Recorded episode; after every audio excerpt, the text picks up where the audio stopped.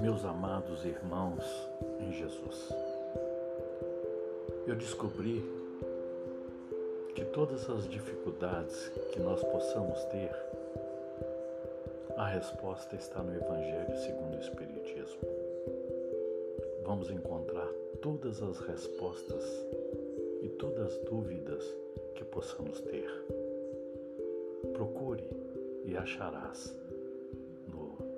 Evangelho segundo o Espiritismo a solução ou as soluções de todos os seus problemas.